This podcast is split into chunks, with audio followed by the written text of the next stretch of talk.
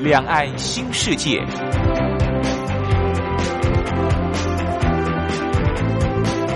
这是一个让您打开视野、胸怀两岸、放眼全球的云端世界。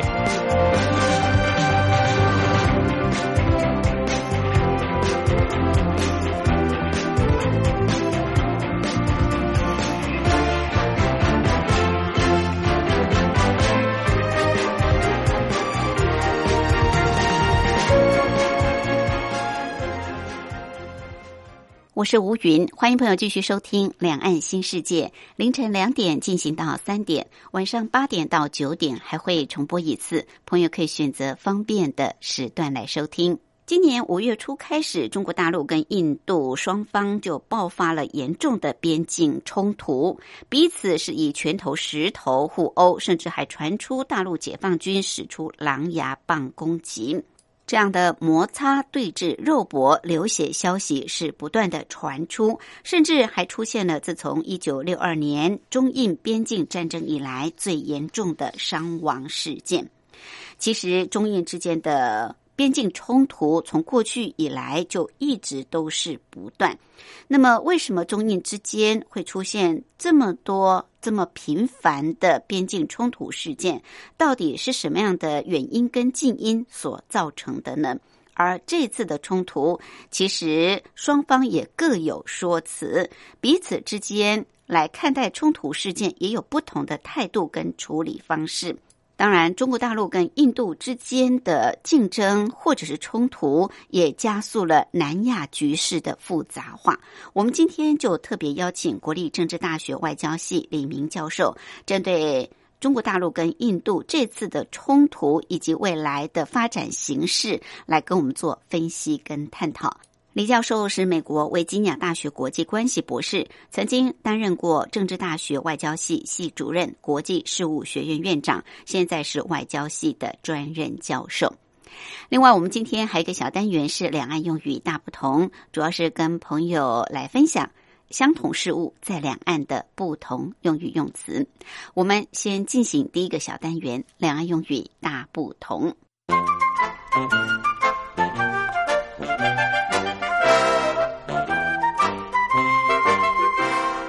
两岸用语大不同。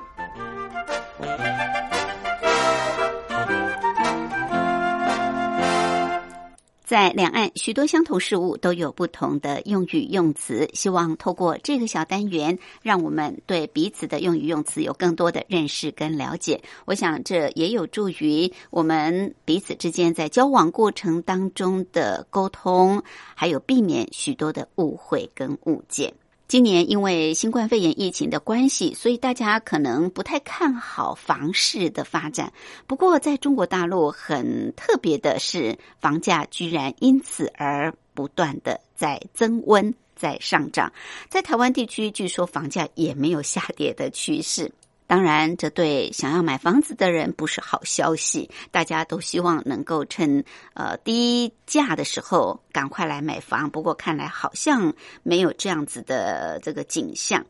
买房子在台湾地区，很多人喜欢买预售屋，当然也有很多人喜欢买成屋，觉得买成屋比较安全。不过预售屋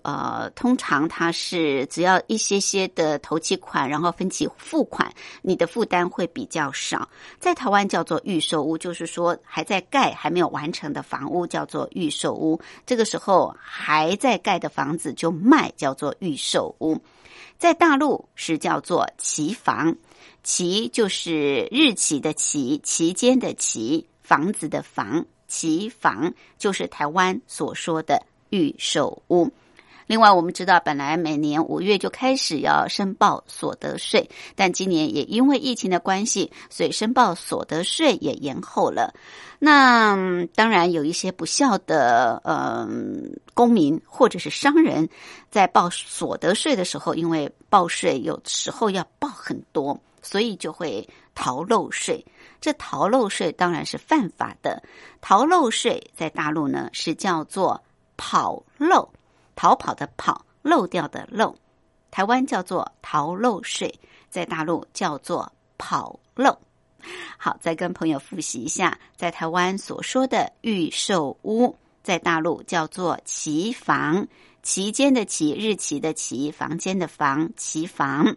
在台湾所说的逃漏税，在大陆是称为跑漏，逃跑的跑，漏掉的漏，跑漏。好，这是今天在两岸用语大不同跟朋友介绍的。音乐过后，我们就进入今天的主题单元。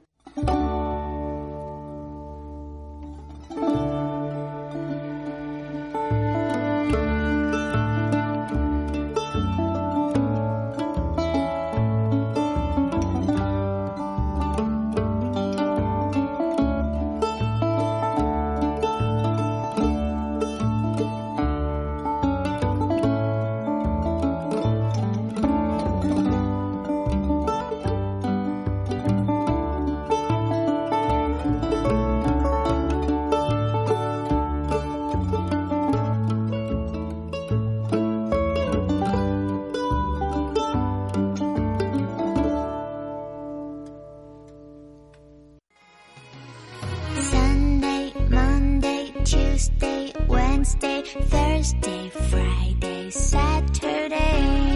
对你有一点想念，放心里面 Sunday, Monday, Tuesday 听众朋友，你们好，我是雨恒。深呼吸，你会发现 Everything's fine。 收听光华之声的节目，你也可以找到 Happy Day 的理由。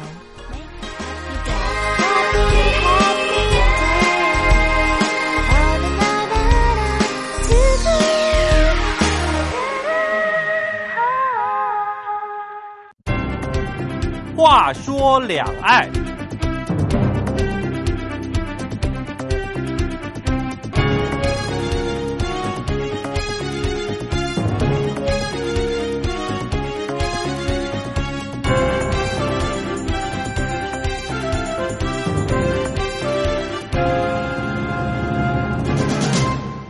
大家都知道中国的图腾是龙，而印度的图腾则是象。中印两国是文明古国，拥有共同边界将近2000公里，由总面积超过12万平方公里的区域存在领土的争议。到目前为止，双方都强烈主张对于那些争议中的领土主权。2020年原本是北京跟新德里建立外交关系的70周年纪念，在这种两国关系的重大年份里，中共方面按照惯例是要开展友好促进活动的，只是没有想到目前不断见报的却是双方边境爆发大规模冲突的消息。今年开始，仅仅半年时间，尤其是新冠肺炎疫情还没有结束之际的5月5号开始，上百名印度和中共的士兵在锡金段边境地区发生了肢体冲突，双方以拳头相见，并且互相扔掷石块。这样的摩擦、对峙、肉搏、流血消息不断，甚至出现了自从1962年中印边境战争以来最严重的伤亡事件。我们应该还记得，更早之前中印双方曾经在2017年因为洞朗冲突事件对峙了73天之久。从那次以后，中共就不断往青藏高原增兵，其中包括适应高原作战的轻量化主战坦克、直升机、翼龙二型无人机和榴弹炮等等。而近来也发现，中共刚扩建的阿里昆沙机场出现了歼11、歼16的身影，这也使得中印关系趋近大战的临界点。中印两个核武大国的军队是用原始的武器打了一场原始的战争。经过这样的冲突形势，双方冲突到什么程度，会不会最终失去控制，备受国际关注。我们今天也特别邀请国立政治大学外交系李明教授跟听众详细做解说。李教授是美国维吉尼亚大学国际关系博士，曾经担任过政治大学外交系系主任、国际事务学院院长，现在是外交系的专任教授。教授好。主持人好，各位亲爱的朋友们，大家好。我想先请教授跟我们谈一谈中国跟印度这两国到底是处在什么样子的地理位置。都说他们是文明古国，有悠久的历史发展，也可能产生了许许多多的共同点跟不同的地方。那么在现代国家发展过程当中，中印两国又怎么会演变成为一个敌对的国家呢？好的，也谢谢主持人今天对我的访问啊。刚才主持人在各个方面都有非常深刻的这个历史背景的说明啊，包括这个中国的图腾是龙啊，印度的图腾是象啊，这场龙象世纪大战啊，可以说是大家都共同所瞩目啊。我们也都可以看到，今年5月5号开始啊，中国大陆跟印度的士兵啊，大概上百名，在锡金段边境附近呢发生了这个肢体冲突，有人死亡，有人受伤，而且呢也拉大了双方的仇恨啊，跟这个心理，特别是心理上的这个距离啊。那其实两个国家是非常近的啊，隔着喜马拉雅山啊，当然中间还有一个西藏高原啊。现在我们说它叫做青藏高原啊，地理位置这两个国家是邻居了哈啊，而且是非常亲近的邻居了。这两个国家包括中国跟印度呢，都是古文明的发源地，而且呢有相当悠久的这个历史。我们也都知道中国的佛教是来自于印度，虽然日后的印度那么改信了印度教。但我们也都知道啊，这个佛教跟印度教呢都是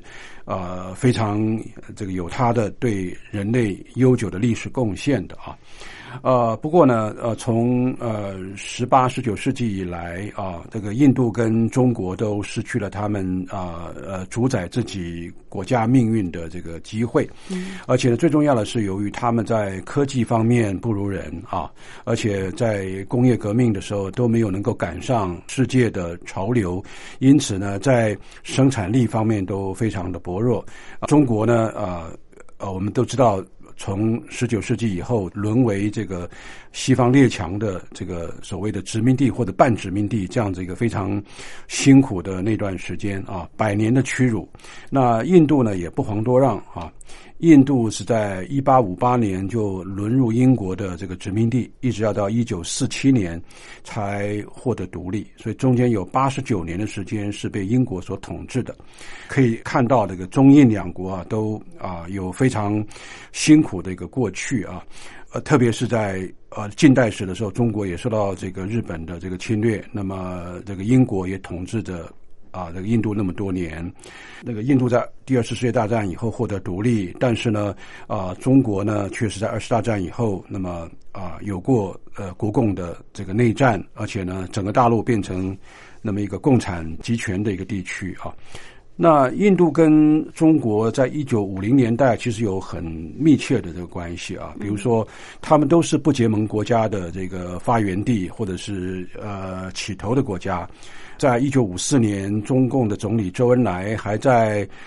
新德里跟这个印度当时的总理尼赫鲁见面的时候，还提出了这个所谓和平共存的5原则啊。所以和平共存的这个5原则呢，就是那么标志着中国大陆的这个未来几十年的这个外交的这个基本方针。所谓的共同点跟不同点，刚才也都提到了啊。那怎么会变成敌对的国家呢？因为印度呢它受到英国统治以后呢，他自己的文化当然也加入了西方的一部分的文化，比如说印度的这个国语啊，印度的这个官方的语言就是英文啊，这个是绝对的受到英国统治的影响。当然印度也有好几百种地方的方言啊，所以我们常常说印度人呢彼此不了解自己的这个意识，是因为他们方言很多，但是靠着英文来彼此的了解。但是呢他们可以感受到在过去，因为中国爆发内战，然后毛泽东时代的30年这个是标榜了这个自主还有这个独立的外交啦，还有呢，毛泽东呢同时也对美国跟苏联采取敌对这个态度。在改革开放政策之前，整个中国是封闭的一个社会，是一个封闭的一个国家，一直要到邓小平这个1979年上来以后，整个中国才加入了这个世界的贸易的体制那这个中国逐渐在40年以后发展成为强大的国家包括它的经济的这个能量，还有军事的力量，都让印度深深的感受到这个压力的存在。那印度总觉得他身边这条龙可以说是强龙压境当然从中国大陆的一个立场来讲的话，他没有这个任何的意愿要压迫这个印度，但是问题就刚才的所说的，就是中国跟印度之间还有多达12万平方公里的土地是有争议的，而这个争议呢是早在英国统治印度的时候，那么擅自画的这个国境线，这个有一段叫做麦克马洪国境线这个是擅自的主张这个英属的印度那么兼领一部分的这个西藏的这个土地，包括藏南地区。可是呢，这个对中国来说的话，无论当时的国民政府或者现在的中共政府都是不承认的所以这个也是为什么这个有那么多的这个纷争，有那么大的这个争议其实也都是这样子一个情况。它是历史演变，是一个非常棘手的一个问题。那么目前呢，这个印度呢也发觉到中国大陆现在是世界第2大经济体，而且呢中国大陆的这个军事力量也逐渐增多。刚才也讲了就是说在青藏高原呢，也可以看到目前中共呢有许多的军事的设施，包括主战坦克轻型的还有直升机啦，这个无人机啦，榴弹炮等等，还有不断的人力在那个地方，而且也加速了在当地的这个各种各样的这个基础建设的设施，这个使得印度觉得芒刺在背。而且印度呢也加入了若干西方国家对于中共的这种特殊的看法，认为中共是一个改变现状的一个国家，认为中共呢是在颠覆现有的这个国际体制，还有呢就是说他要向外扩张。基于这样这个理由，而且这个理由基本上就是英国跟美国还有日本相关的一些国家长期这个给印度的这样子的一个说法那印度对中国的印象就是这样子就是说中国是在扩张，那印度是被动的那么在进行所谓自卫。所以印度对于中国的这个态度是非常非常复杂的。可是经济上呢又必须要仰赖中国。几十年来，印度从中国的这个经济发展当中，是靠着中国的经济发展而变得更加的进步。它有很多的这个贸易量都是跟中国大陆所建筑起来的，包括它的对外贸易，中国大陆已经是它的第2大的贸易国家所以整个来说切也切不断，可是呢离也离还乱。所以这变成这个中印之间非常复杂的一个政治跟经济的关系，这个就是我们所知道的现况。所以中印是好邻居坏邻居，就看这个彼此之间到底怎么看待对方跟他的相处那过去可能是好邻居，但是因为中国大陆的崛起，让印度觉得不管是军事上的威胁，或者是经济上受到这个牵制的关系，所以印度现在觉得中国大陆对他来说是很大的威胁所在。不过最主要就是中印两国之间的这个边界刚刚我们也提到，边界将近2000公里，存在的这个边界的领土的纷争，居然有12万平方公里这么大的一个区块所以长期以来，中印两国之间的领土之争经常的在发生。还有一场因为边界领土发生的战争，就是在1962年那场战争当中，当然也对后来中印关系造成很多的影响。1962年的战争之后，到底有没有解决掉一些问题，还是问题不但没有解决，甚至延宕到现在。刚我们也提到，2017年的时候，中印之间还发生了一次非常大的冲突，就是洞朗冲突。是，可不可以请教授稍微跟我们谈一谈这两场冲突到底怎么回事？当然刚才讲了这个印度跟中国大陆的这个关系，在1950年代哈，一直要到1959、60的时候，基本上还是维持比较稳定啊。双方虽然是有这个领土的争议，但是为了这个所谓的这个和平共存的外交啊，互不侵犯啊，这样子这个精神啊，所以还能够勉强的维持啊这个没有撕破脸的这个情形啊。但是呢，随着国际情势复杂啊，这个大国势力的介入啊，那印度也发觉到说啊，他不能够对藏南地区的这个所谓未定边界啊，再加以忍让啊，态势就非常非常的直白。其实中国大陆在毛泽东的这个统治底下啊，基于民族主义，他也不会向这个印度示弱啊。所以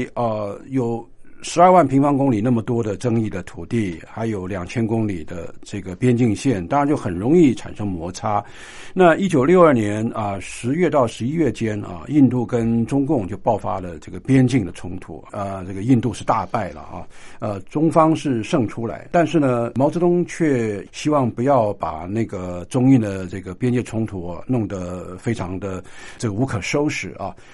毛泽东命令中共的部队啊，在战胜以后还向北撤了20公里，留下了一场让世界目瞪口呆的一个胜利。我想主要的原因是毛泽东觉得说当时的后勤很难支援，相较于印度境内啊这个非常平坦的这个补给容易啊，而中国却有青藏高原平均海拔4500米的高度啊，那当时也没有铁路，也没有这个好的公路啊，也没有高原的机场。双方的战略对中国来讲的话，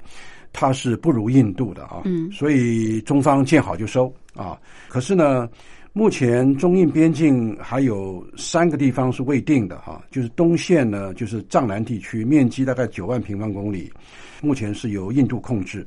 中段呢是从尼泊尔以西的这个地方，大概2000平方公里，也是由印方控制。西段呢就是最近双方冲突的这个阿克塞钦，大概就是3万3000平方公里，是由中方实际控制。那3处争议的地带呢，实际控制线呢还不是这个永久的边境。那印度呢是想要通通都拿到啊，所以他对这个中方所控制的这个阿克塞钦这个地方不满，总是想要找机会啊，那么那个入侵当地啊。从1962年到目前大概是超过了1甲子了啊。整个西藏的这个战略情势已经有一个大的翻转了。那么从大陆来讲的话，青藏铁路已经通了，高原机场已经盖好了，各种各样的军事设施也已经齐备了啊，还有导弹的部队跟那个北斗星的那个导航的系统都有了。整个印度呢，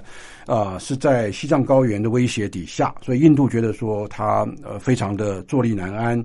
那还有呢，就是如果中共利用雅鲁藏布江这样子的一个很大的一个水势啊，无论他要建坝来讲的话，无论是节水或者是放水，都会对印度造成巨大的威胁。节水的话就是印度没有水喝，放水的话就是印度会有大的这个水灾啊，所以印度感觉到芒刺在背这种感觉。2017年的洞朗冲突实际上更要把不丹扯进来。那中国大陆一直认为是印度控制了不丹啊，那么不丹采取对中共不利的一个外交作为，那中共呢就是想在这个洞朗这个地区，也是藏南啊这个地方呢，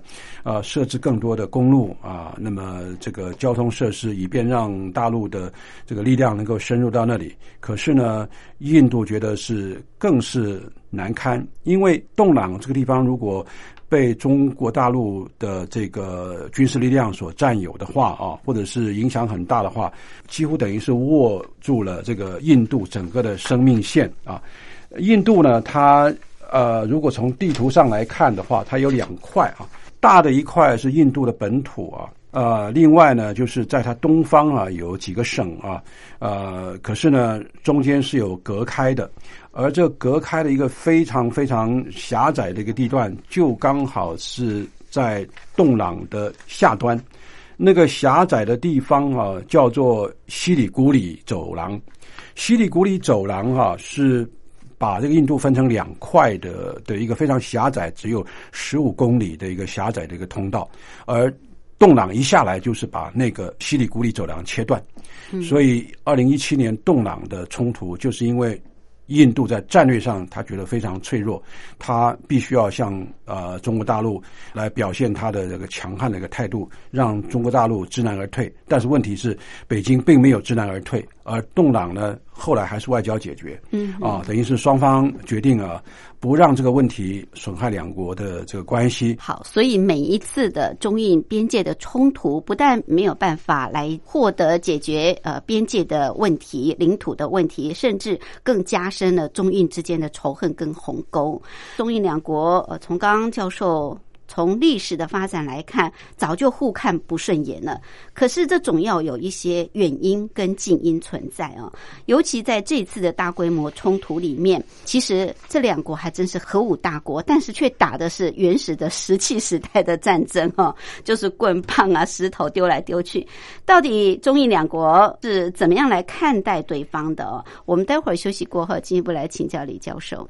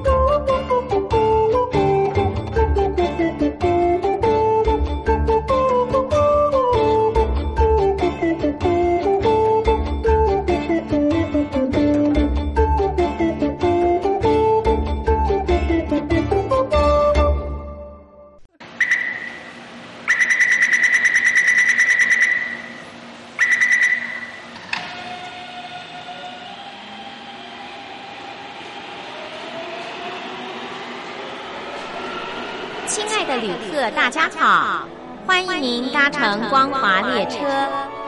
我们中途的停靠点有中波711千赫、981千赫、801千赫、846千赫以及短波9745千赫。希望您随时利用这些频道上车，和光华之声的朋友们一起翱翔天际。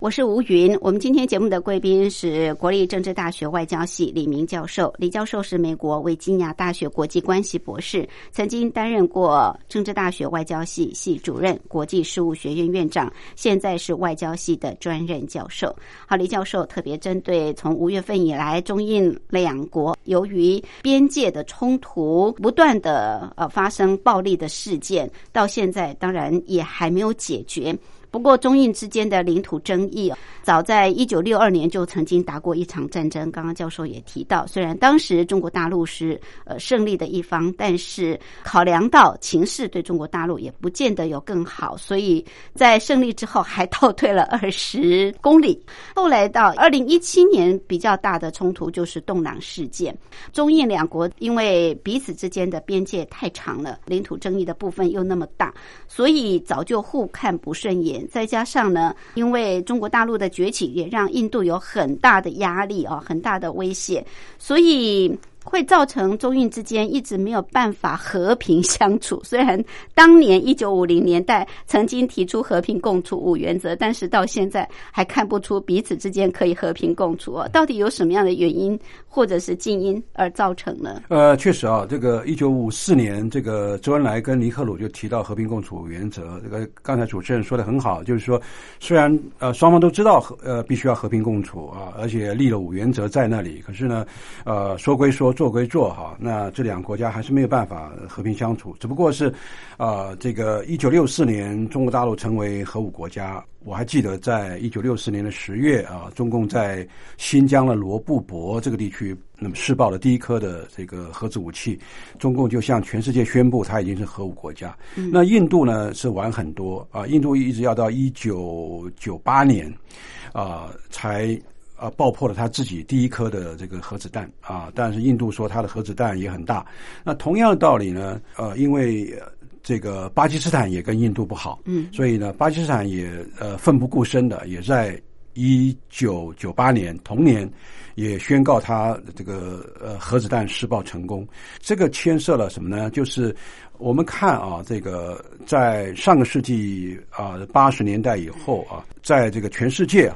而不仅仅是东亚地区那全世界出现了这个美国要拉中国大陆要压制苏联那么这是冷战达到高峰的时代。美国既然联中要制苏苏联嘛那苏联也不甘示弱，苏联就要拉这个中国南方的印度来制中来压制中国。那么好了，那苏联联印制中，那中国呢一看印度加进来了所以当然是很生气，但是呢他也知道印度跟巴基斯坦不合，所以呢中国也拉巴基斯坦来制印度。所以各位可以看这么多的三角关系一个是美中苏，还有就是中苏印，还有就是中印巴这么多的三角关系在南亚地区是非常非常复杂的所以这个原因就是这个地方有好几组的三角关系都在对立而且谁也不服谁近因比较近的是目前北京认为，特别是川普总统上来以后他特别提到这个要做到所谓的印太战略。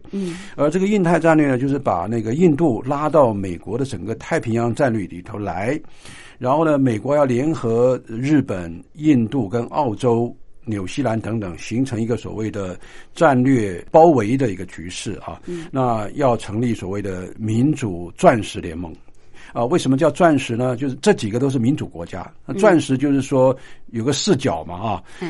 那这个美国当然是最东边的一角，然后再加上北边的这个日本，加上西边的印度，加上南方的澳洲，刚好是一个钻石的一个形态，叫做民主钻石联盟。那对大陆形成一种威胁，所以如果要把印太战略也算进来的话，使得大陆非常的对于印度是相当感冒的认为印度是加了美国的一方来给中共小鞋穿那中共也不遑多让，他也把巴基斯坦拉进来，然后对这个印度形成包围的一个态势。那比较近的原因就是说中国大陆的一些学者认为这次的摩擦是由印度所挑起的那首先就是说印度要把自己变成这个美国的马前卒要加进美国的印太战略啊，还有呢就是印度的莫迪政府呢这次其实并没有控制好这个新冠肺炎的疫情，然后在经济衰退的前景面前，迫切的在经济上需要吸引国外的投资，从中国转向印度，特别是跟美国联合啊，希望把美国的那么一些产业转移到印度，来解决它的高失业率跟负债的问题，特别是加强跟美国的关系，所以呢，就印度就跟美国加强联合啦。还有呢，就是印度也是美国出售武器最大的一个国家啊。那印度在2019年军费支出高达711亿美元，超过了俄国。所以呢，这个印度呢，就是说从美国买那么多的武器，它自己觉得好像是这个军事力量增强了啊，所以呢，印度就好像有胆了。还有一点呢，就是印度的执政党，就印度人民党，一向宣扬他的所谓民族主义，那么他就在民族主义这个底下，就要加大对于这个周边，特别是中印边境的一些有争议的地方的这个掌控权啊，所以呢，声音就说得很大啊。所以呢，从大陆的一个立场来讲的话，印度是一个发起这个这一场这个争议的一个国家。但是从印度的观点是完全不一样的咯。印度是说，中国近年来的经济迅速发展，军事力量大增，然后推行所谓战狼式的外交，到处扩张，使得印度觉得芒刺在背。那么另外呢，就是这个随着这个新冠疫情的这个打击和中国经济的萎缩，那中共作为一党专制的这个合法性也下降了，所以中国军队就四处挑衅。那除了在东海跟南海的军事行动以外，也所谓的侵犯印度的领土主权，然后借此说所谓转移中国的国内矛盾。那么印度呢，还有一派人是说啊，2020年5月22号以前呢，这个世卫组织呢的执委会的主席是由印度的这个代表来担任的哈。那北京说希望逼迫印度配合中国关于台湾问题和国际冠状病毒评估的这个立场，来在边境制造一些摩擦，警告印度。但我觉得这几点都是印度自己的说法啊，并不能够取信很多人啊，或者很多国家。但是印度各方面的人都在说中国侵略，所以呢，民间呢也发起了这个大规模的所谓抵制中国产品的运动。所以看来啊，中国大陆是有这个崛起的一个迹象，但是呢，也引起了印度非常大的一个焦虑。是，所以一个是崛起，一个是焦虑，让中共跟印度呢在这个非常重要的时刻就自然而然的产生冲突。是，崛起跟焦虑要产生冲突，总要有一个导火线吧。但这个导火线到底是什么样的导火线？那根据外电的报道说，这个导火线居然是一顶帐篷所引起。教授，你同意这样的说法吗？这个当然是印度的说法啊。那印度根据这个新德里电视台的报道说，印度军方人士透露说，这一起的冲突是因为印度在边境发现了一顶帐篷啊。那印度跟大陆在边境对峙很久了啊，那这个双方都达成同意要撤离这个当地，但是呢，在5月15号，印度那个上校的指挥官巴布带着这个50名的巡逻队员啊，到这个第14的巡逻点，看到了中共依然是留着有一个帐篷在那里，他去拆那个帐篷呢，当然是引来近100名的解放军的这个抵抗，然后呢，这样子的一个石器战争或者是用手互相推的这个战争啊就开始了。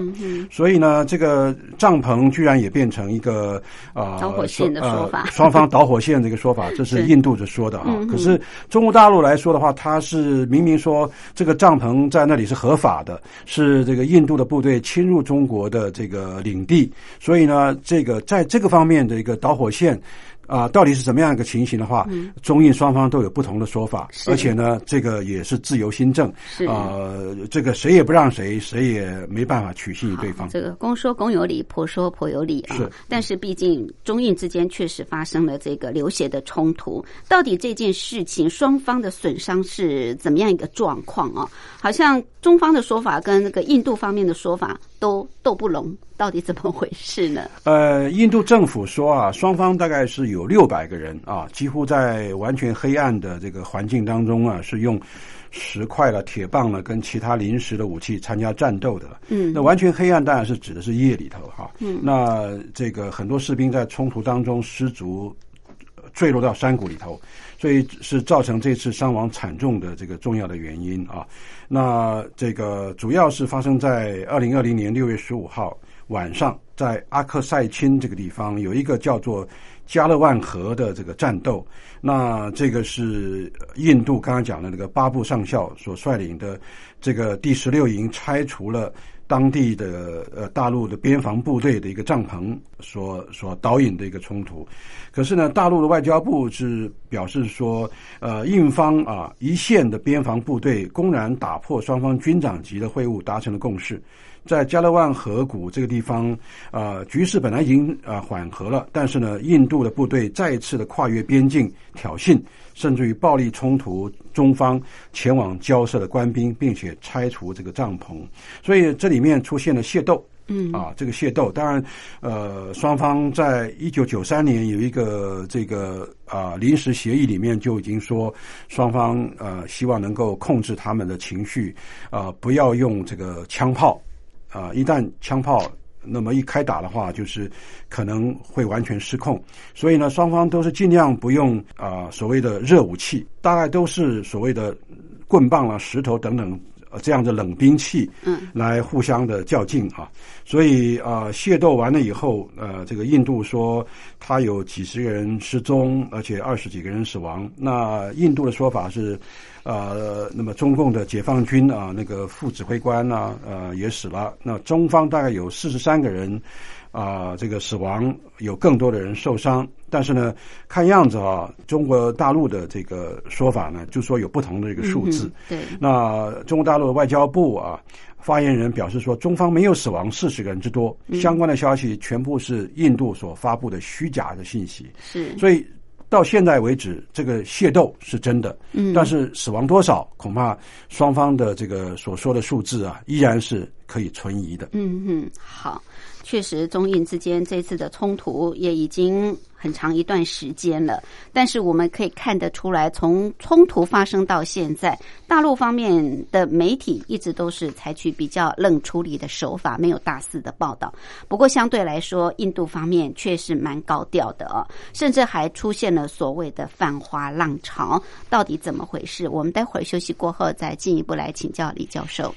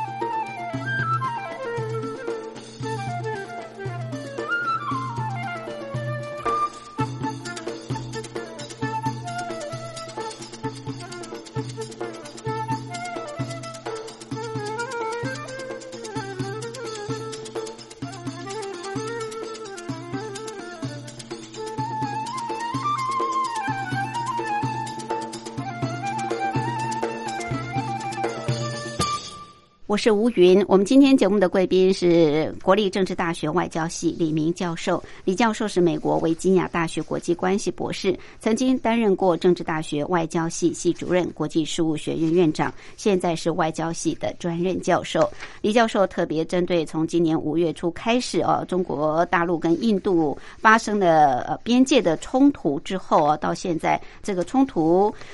什么时候能够画下句点啊？目前可能各方都还在努力当中，但是也可以看得出来，中国大陆跟印度的这个冲突经常的爆发，确实会加速南亚局势的复杂化。刚刚教授也跟我们分析了这个从过去的历史到现在原因跟近因等等。那为什么中印之间的冲突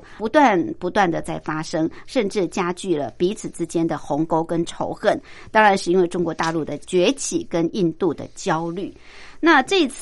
近这一次5、6月份边境的冲突发生之后呢，大陆的媒体基本上是采取比较冷处理的方式不过相较于印度却是高调的，甚至是大肆的宣传，而且印度民间的动作也很大。教授，您可不可以跟我们谈一谈尤其在印度还爆发所谓的反华浪潮，到底出现什么样的状况呢？当然了，这个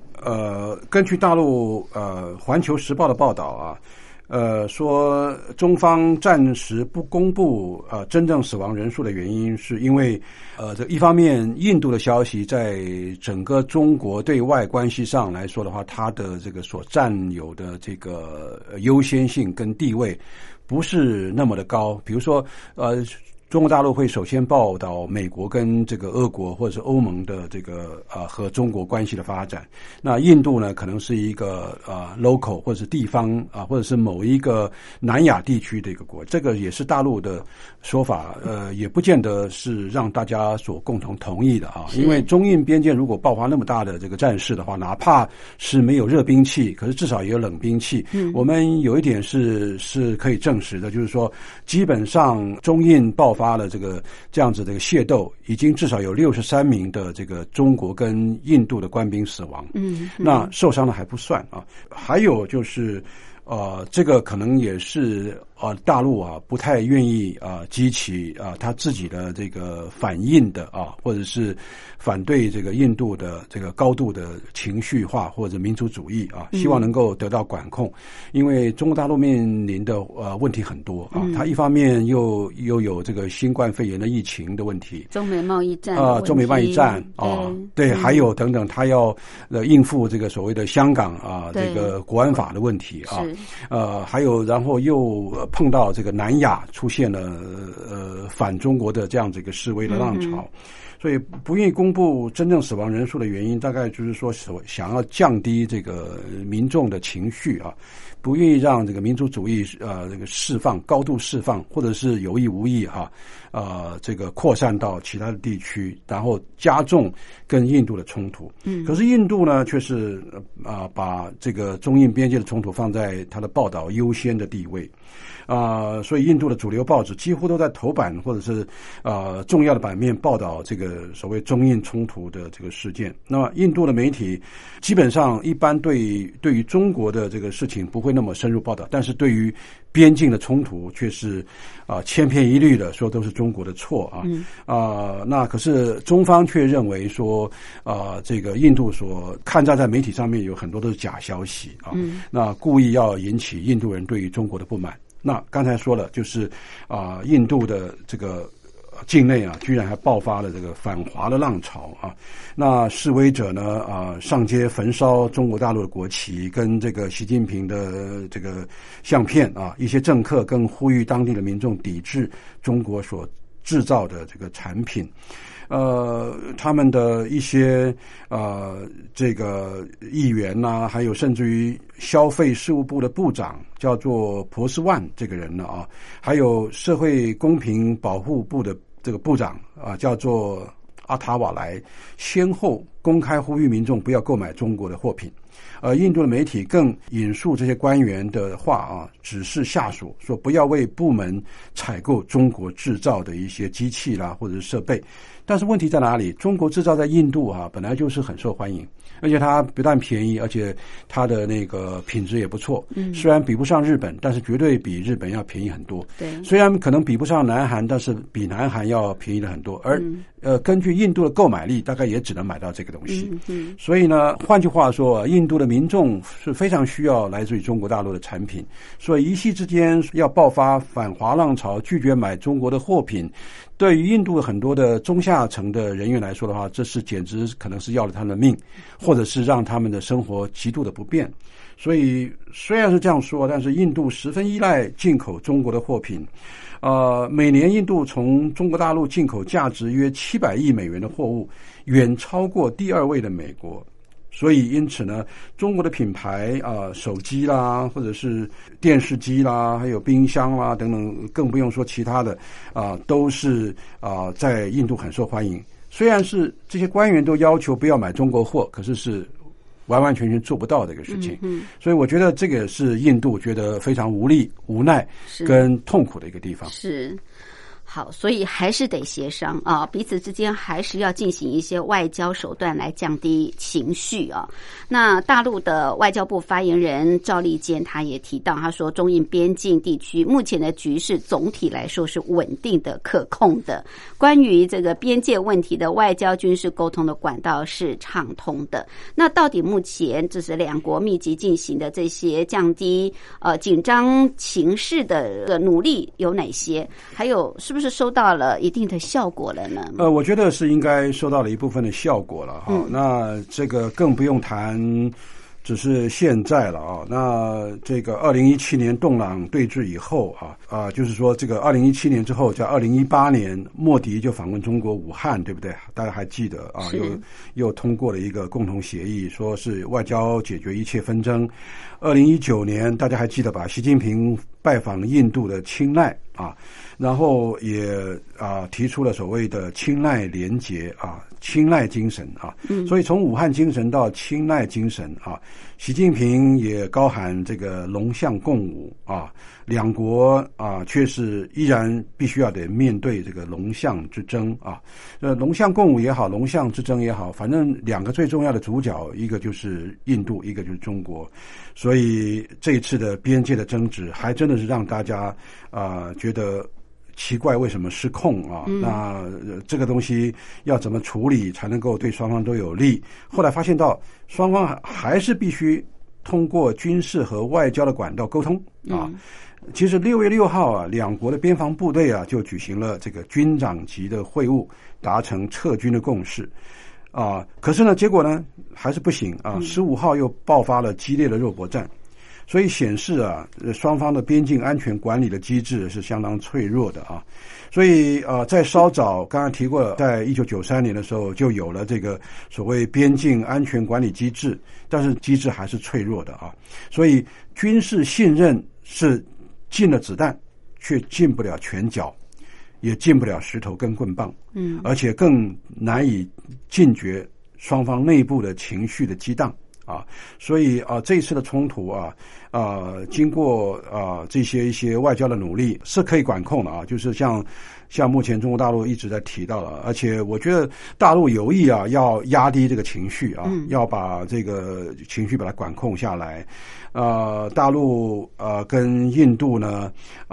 从6月20号开始就有这个实际边界的那个降温22号开始，印中双方就举行了11个小时的军长级的会议6月25号呢，中共解放军呢表示可以跟这个印度就这个双边的问题有更和平的这个解决方式，所以外交回应是可能的在这个军事人员会议的这个部分，特别是刚刚讲的这个军长级那个部分到目前为止已经开启了好多次的军方的会谈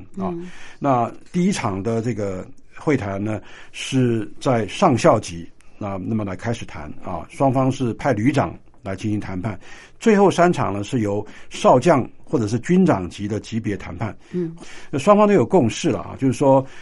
这个必须要采取强有力的对策，使双方降温啊，不会在未来啊再度形成肢体的冲突，让情况失控。